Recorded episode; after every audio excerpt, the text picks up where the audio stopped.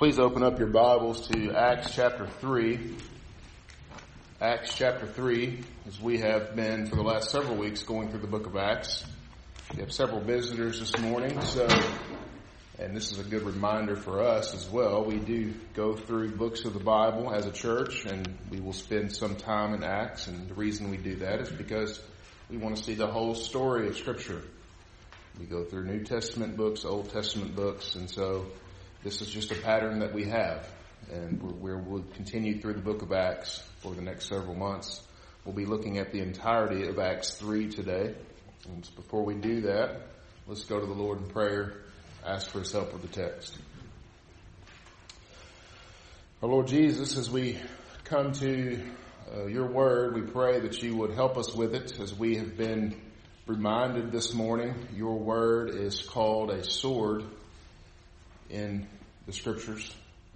It is called the sword of the Spirit, and it is to be our weapon when it comes to dealing with evil in the culture today and then even in our own lives.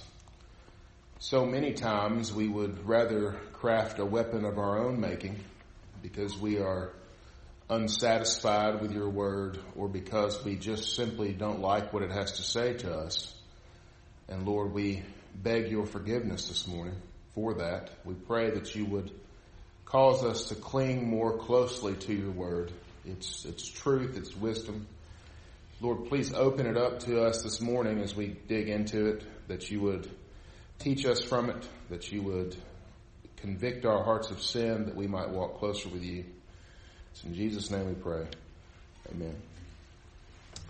So as I read through this passage this week, uh, it made me think of this tribe off the coast of India.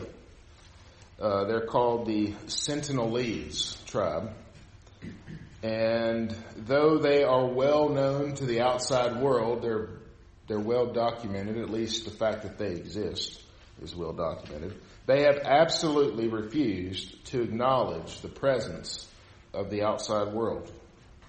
There have been a few instances of friendly contact with the tribe, but most of those most of the contact with this particular tribe has been hostile, um, like very hostile. I'll give you a few examples. A group from National Geographic wanted to do some sort of documentary that involved this Sentinelese tribe, so they took a film crew. They actually took some gifts with them, perhaps to like sway the tribe, and the gifts were not kidding a live pig some coconuts, some cookware, and a doll.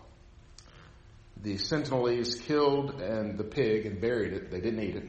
They did eat the coconuts apparently, but they buried the doll and they kept the cookware. And on the way out, the film crew was shot at. They finally realized they probably should not, and, and arrows shot arrow. The, the director was actually shot through the thigh on their way out, and they realized that maybe they should leave them out of the documentary. Um, more recently, two fishermen were killed off the coast of this island just because they were there fishing.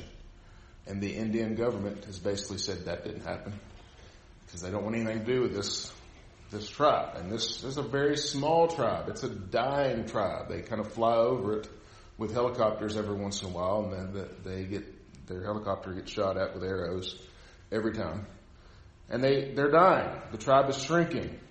Over and over again, this tribal group has chosen to be ignorant of the outside world. Though in many ways, and I know maybe the argument is, well, the outside world would corrupt them and harm them, but in many ways, this tribe, which is dying, would be helped if they had just a little bit of influence from the outside world. In our passage today, Peter and John are together when they heal a man who has been crippled from birth. And many stand around and are amazed at this. And they even wonder out loud, how could this thing, how could this sort of thing happen? Is what they said. Peter calls them to repent. Why? For not recognizing the work of God or recognizing the Holy One, Jesus Christ. Like Israel in our passage, I think many times we remain willfully ignorant of the power of God to save and to change lives and hearts of those around us. We'd be willing to bet that it was something else that led to their change. Well, they got a new job or they came into some money or they've got this relationship now and that's why things are going really well. We might even be stuck in the opposite direction, failing to see the spiritual significance of the fact that many people that we know are quote unquote stuck in life for some spiritual reason rather than a physical reason. There's this whole world beyond what we can see. And the people of Israel had their fill of that world, right? With Jesus. And they crucified him because of it. And now that they have his disciples to contend with, they're getting much the same from them. Healings and preaching of the gospel and hope and all these great things. And what are they doing? They're ignoring it. Prophecies of the Old Testament are coming to life before them, yet they remain ignorant of what's going on. How can we stop this in our own lives? As we look at this passage, we're going to answer that question and others. I want to consider the text with three main ideas. Jesus, the author of life, Jesus, the prophesied Messiah, and Jesus, the blessing of nations. And so with that, let's read the text, Acts chapter 3 in its entirety. Please stand with me in the honor of the reading of God's Word. Acts chapter 3, starting at verse 1. Now Peter and John were going up to the temple at the hour of prayer, the ninth hour, and a man lame from birth was being carried, whom they laid daily at the gate of the temple, that is called the Beautiful Gate, to ask alms of those entering the temple. Seeing Peter and John about to go into the temple, he asked to receive alms. Peter directed his gaze at him, and as did John, and said, Look at us. And he fixed his attention on them, expecting to receive something from them. But Peter said, I have no silver or gold, but what I do have I give to you. In the name of Jesus Christ of Nazareth, rise up and walk. And he took him by the right hand and raised him up, and immediately his feet and ankles were made strong. And leaping up, he stood and began to walk, and entered the temple with them, walking and leaping and praising God. And all the people saw him walking and praising God, and recognized him as the one who sat at the beautiful gate of the temple, asking for alms. And they were filled with wonder and amazement at what had happened to them, or to him. While he clung to Peter and John, all the people, utterly astounded, ran together to them in the portico called Solomon's and when Peter saw it, he addressed the people, Men of Israel, why do you wonder at this? Or why do you stare at us as though by our own power or piety we have made him walk? The God of Abraham, the God of Isaac, the God of Jacob, and the God of our fathers glorified his servant Jesus, whom you delivered over and denied in the presence of Pilate when he had decided to release him. But you denied the holy and righteous one and asked for a murderer to be granted to you. And you killed the author of life, whom God raised from the dead. To this we are witnesses, and his name, by faith in his name, has made this, this man strong, whom you see and know. And the faith that is through Jesus has given the man this perfect health in the presence of you all. And now, brothers, I know that you act in ignorance. I know that you acted in ignorance, as did also your rulers. But what God foretold by the mouth of all the prophets that his Christ would suffer, he thus fulfilled. Repent therefore and turn back, that your sins may be blotted out, that times of refreshing may come from the presence of the Lord, and that he may send the Christ appointed for you, Jesus, whom heaven must receive until the time of restoring all things about which God spoke by the mouth of his holy prophets long ago Moses said, The Lord God will raise up for you a prophet like me from your brothers. You shall listen to him all that he tells you. And it shall be that every soul who does not listen to that prophet shall be destroyed from the people. And all the prophets who have spoken from Samuel and those who came after him also proclaimed these days. You are the sons of the prophets and of the covenant that God made with your fathers, saying to Abraham, and in your offspring shall all the families of the earth be blessed. God, having raised up his servant, sent him to you first to bless you by turning every one of you from your wickedness. Amen. This is God's word. You may be seated.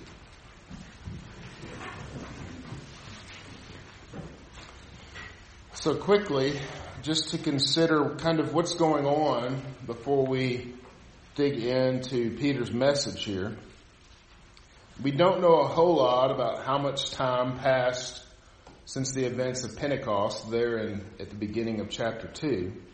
But in this story, two of the apostles, arguably probably the leaders of the, of the movement, of the Christian movement there, of the apostles, together in the temple in the middle of the afternoon at the time of prayer, not an uncommon thing.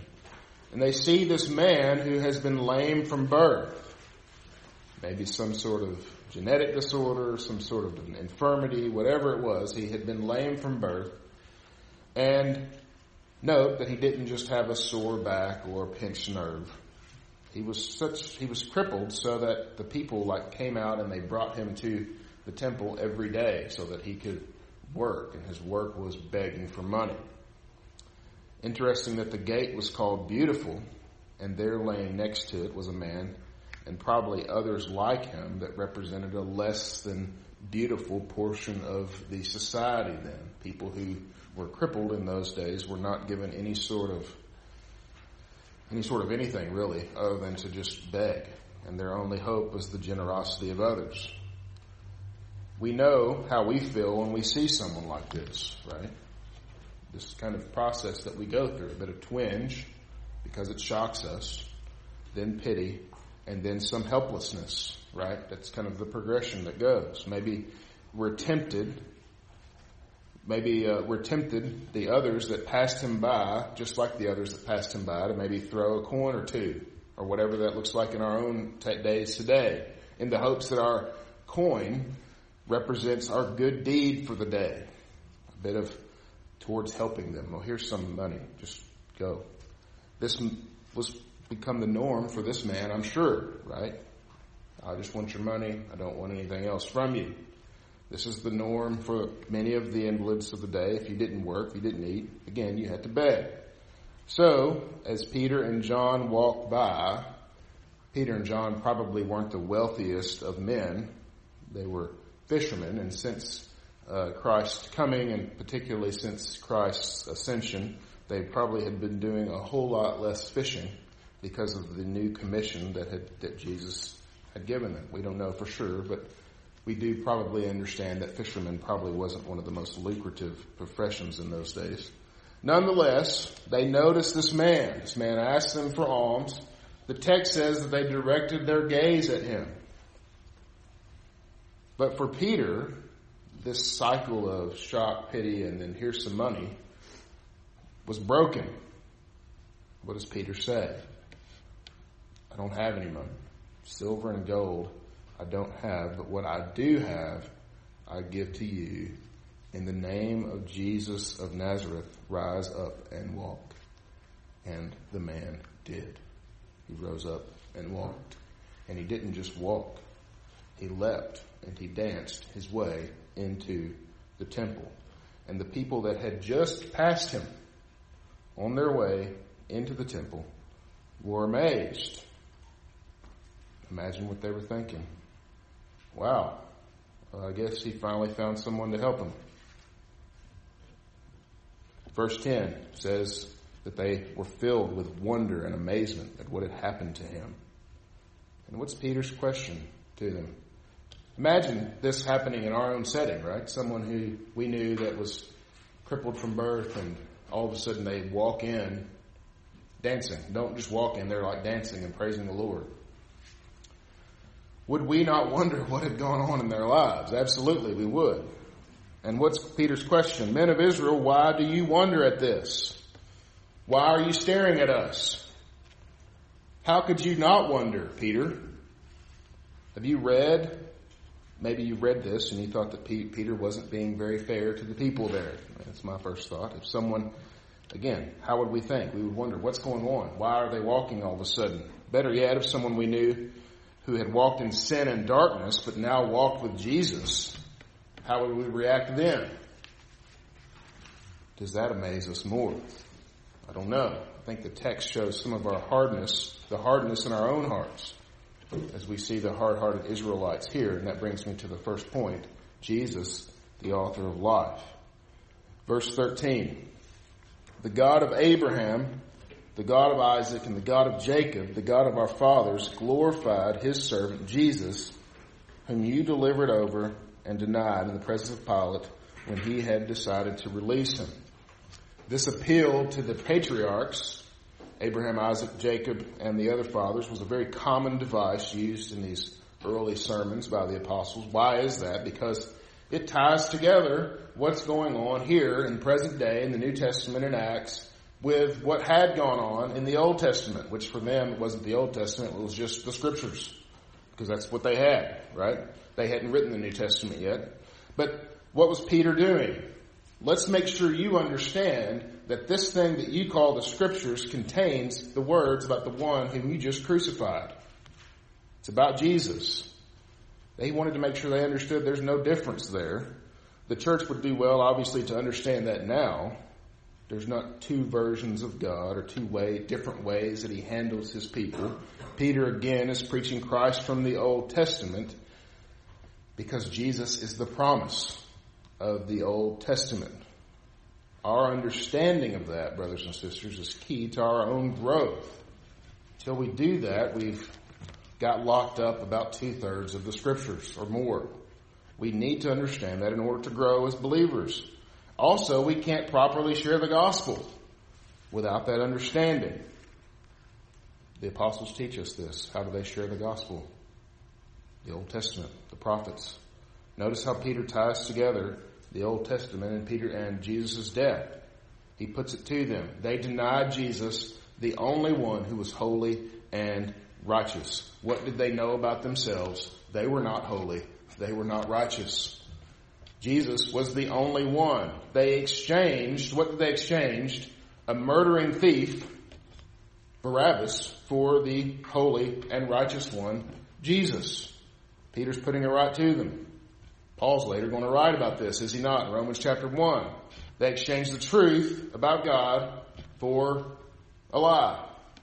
They worship the creature rather than the creator. The unbeliever still does this. We, as believers, still struggle with this. Then he gives them this ultimate juxtaposition. There in verse 15. And you killed you murdered, you removed life from the author of life, whom God raised from the dead. With this we are witnesses. You murdered the one who gives life, the ultimate source of life. You took his life from him. But as you'd expect, can the ultimate source of life actually go away no, the one who gives life cannot be kept down. God rose him up from the dead as was prophesied from Genesis all the way through Malachi. So the question for us, how does this message change the way that we talk about what's going on in the world today? And I think Todd talking about the conference really led up well to this idea. How does Peter's message, what is Peter doing here? He's using this message to share the gospel with the people that are there. How does this message change in the problems of our world today? Lose loved ones. People suddenly die. How does the hope of the resurrection make something like that at least somewhat bearable down the road? When someone is strung out on drugs or alcohol, what hope does the author of life, Jesus Christ, give for that? We all know people that are struggling with these types of things that seem so horrible to us because they are. To put it another way, let's put it the opposite way.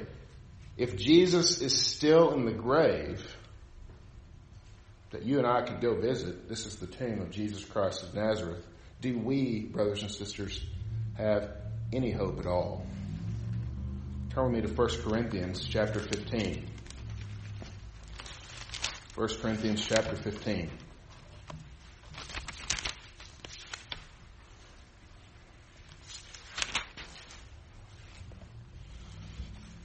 Paul answers that question. start at verse 12 and read through 19. This whole chapter is about the resurrection. I encourage you to, to read through that today. But we'll read these seven or eight verses, uh, 12 through 19. Now, if Christ is proclaimed as raised from the dead, how can some of you say then that there is no resurrection of the dead? But if there is no resurrection of the dead, then not even Christ has been raised. And if Christ has not been raised, listen, if Christ has not been raised, then our preaching is in vain, and your faith is in vain. We are even found to be misrepresenting God because we testified about God that He raised Christ, whom He did not raise, if it is not true that the dead are not raised. For if the dead are not raised, not even Christ has been raised, and if Christ has not been raised, your faith is futile, and you are still in your sins. Then those also who have fallen asleep in Christ have perished. If in Christ we have hope, in this life only, we are of all people most to be pitied. If Christ is still dead, what does this passage tell us? Let's sum it up. We're doomed. He's still going to judge us according to our sins, which for me, I'd already be out this morning. We are to be pitied above all if the resurrection is not true. Why? because we've placed our hope in something that's failing. If Jesus is still dead, then he failed. He's in the tomb. Our hope is gone. We've reached out to grab something that can't hold us, that can't sustain us. However, if he is risen, then what? Then there is no other hope. The only possible hope for the dying world is the God man, Jesus Christ, risen from the dead. There is hope in this life because we know what concerning death? It's defeated. And in Christ, we have hope for life eternal. There's hope for every trial in life. Why? Because those trials do not define the believer. The resurrection of Jesus Christ defines the believer. Take that person who's struggling with alcohol, the alcoholic. What are they placing their hope in? Alcohol to save them. But what is it doing instead? It's daily punishing them for the false hopes that they have. What does Christ offer instead? Grace and mercy, peace everlasting, the hope for this life and for the one to come. The patriarchs knew this. Abraham, Isaac, Jacob, the fathers, they knew this. Peter and John knew this. And now we know this. And this should be our message absolutely. To sit on this message in any way, brothers and sisters, is akin to letting someone starve standing in front of us while we're holding 10 loaves of bread. It doesn't make any sense. It's immoral. And that brings us to the next point. Jesus, the prophesied Messiah. Look with me at verse 17. And now, brothers, I know that you acted in ignorance, as did also your rulers. Peter gives them a little bit of a pass here. They acted in ignorance, meaning, what does that mean? Well, they're dead in their trespasses. They didn't know any better. They acted like unbelievers. But Peter, quickly lets them know who talked about Jesus. Who was it that talked about Jesus? Verse 18, but God foretold by the mouth of all the prophets that his Christ would suffer. And he thus fulfilled. He let them know that the prophets foretold the coming of Jesus. Jesus said this too, did he not? That Moses and all the prophets spoke about his coming. He even opened up the scriptures and showed others. We read a couple of times in the Gospels that he sat down with people and he showed him from the scriptures his own prophecies. Would have been great to have been there. What should their responses be then, the people that are there that did not see this work of God, that kind of passed it off as something else? What should be their response? Repentance. Verse 19, repent therefore, Turn back that your sins may be blotted out. The proper response for anyone who is seeing this truth at all, including you as a believer, is to repent and to believe in Jesus Christ. Peter quotes from Moses, who prophesied about this prophet that is to come in Deuteronomy 18.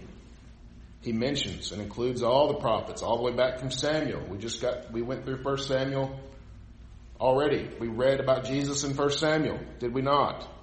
All, even, all the prophets being preachers of the gospel of Jesus Christ.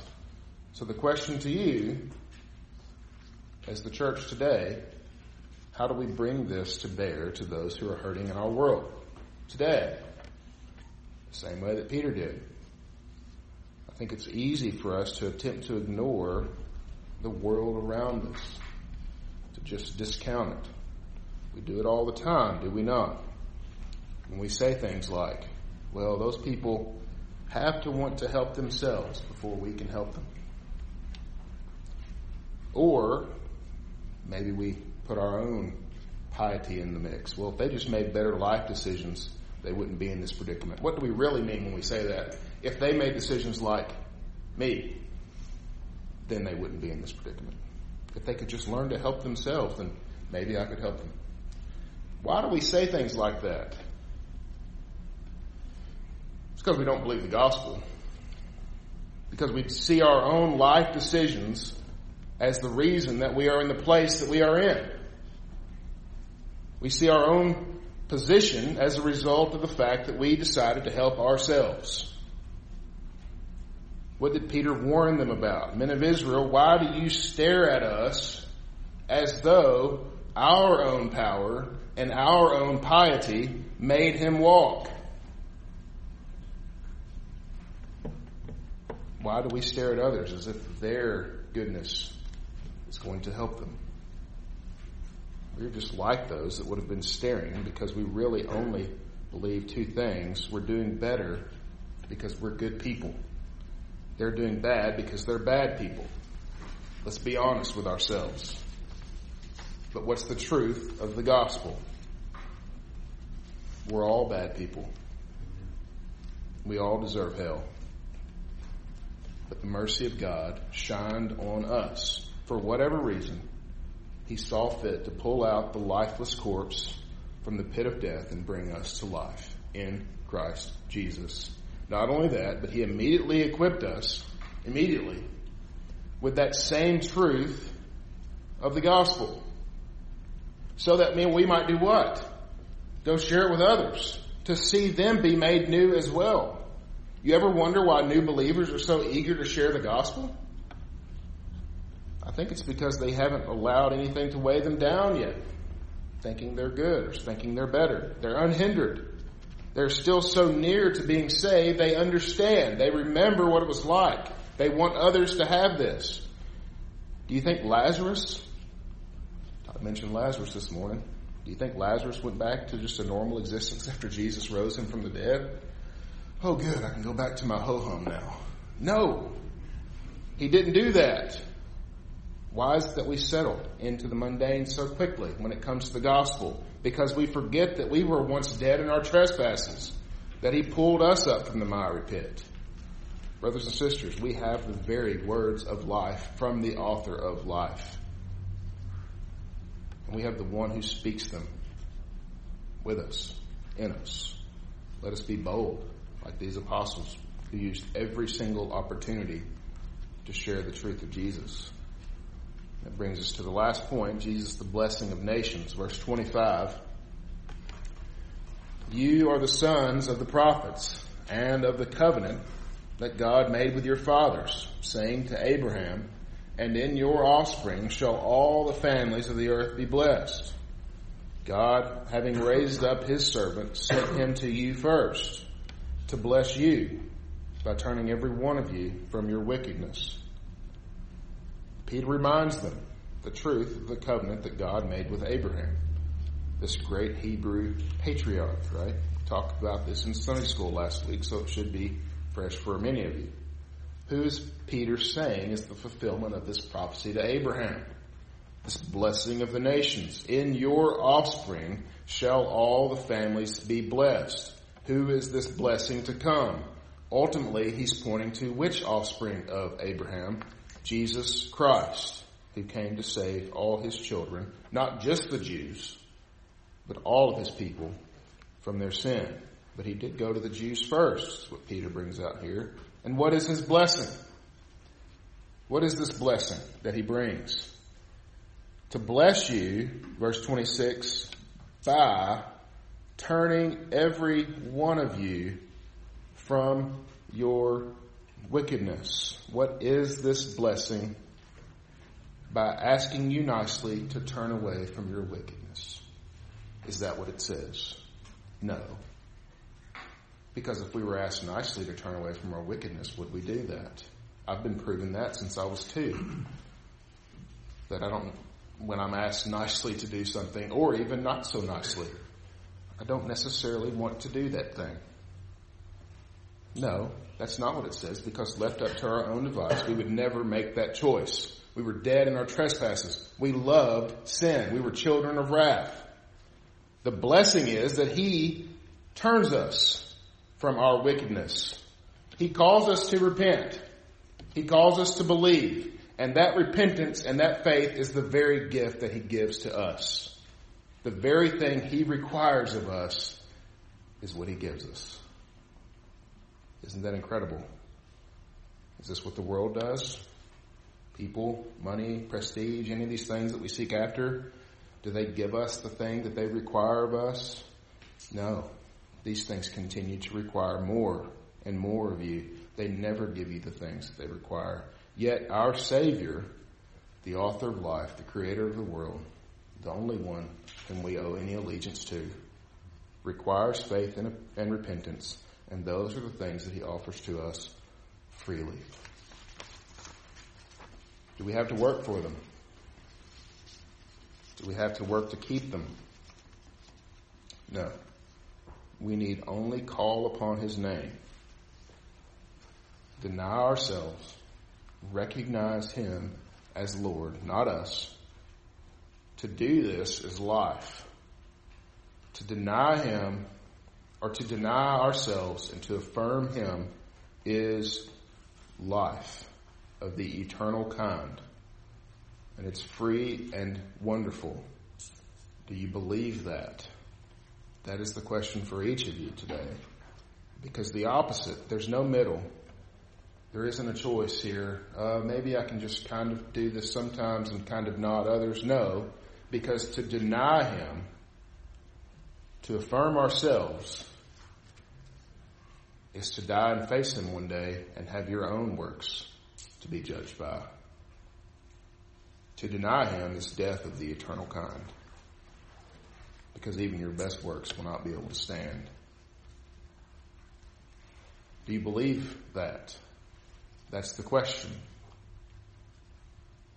Scriptures say that Jesus Christ became sin so that we might become the righteousness of God.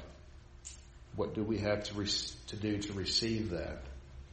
Call upon His name and you can be saved. His name is the only one by which man can be saved. In conclusion, Paul says that we have this treasure, the gospel, in jars of clay Jars of clay are not very spectacular things. That's who we are, by the way. And why do we have that? To show that surpassing power belongs to God, not us. This is the message that we have. First and foremost, church, this message is for us. Do not, we do not stop needing it all of a sudden. We need to be reminded that it is not our own piety, our own goodness, it is still Jesus. When we come to that realization, we'll be more and more ready to tell others. But we'll never be fully convinced this side of heaven because we're hard headed. But we're going to tell others anyway.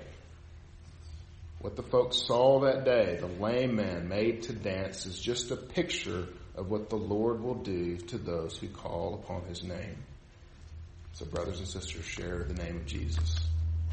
Let's go to Him in prayer. Oh Lord Jesus, I admit that oftentimes I think that it is something in me that makes me who I am. But it's not, it's you. You are the difference between me and the unbeliever, not me. And so, Lord, help us to share that truth. We are just beggars telling other beggars where we found bread. And so, Lord, we pray that you would help us, give us the boldness, give us the mercy to do so. Lord, help us to rely on your word and your word alone for this truth. It's in Jesus' name we pray. Amen.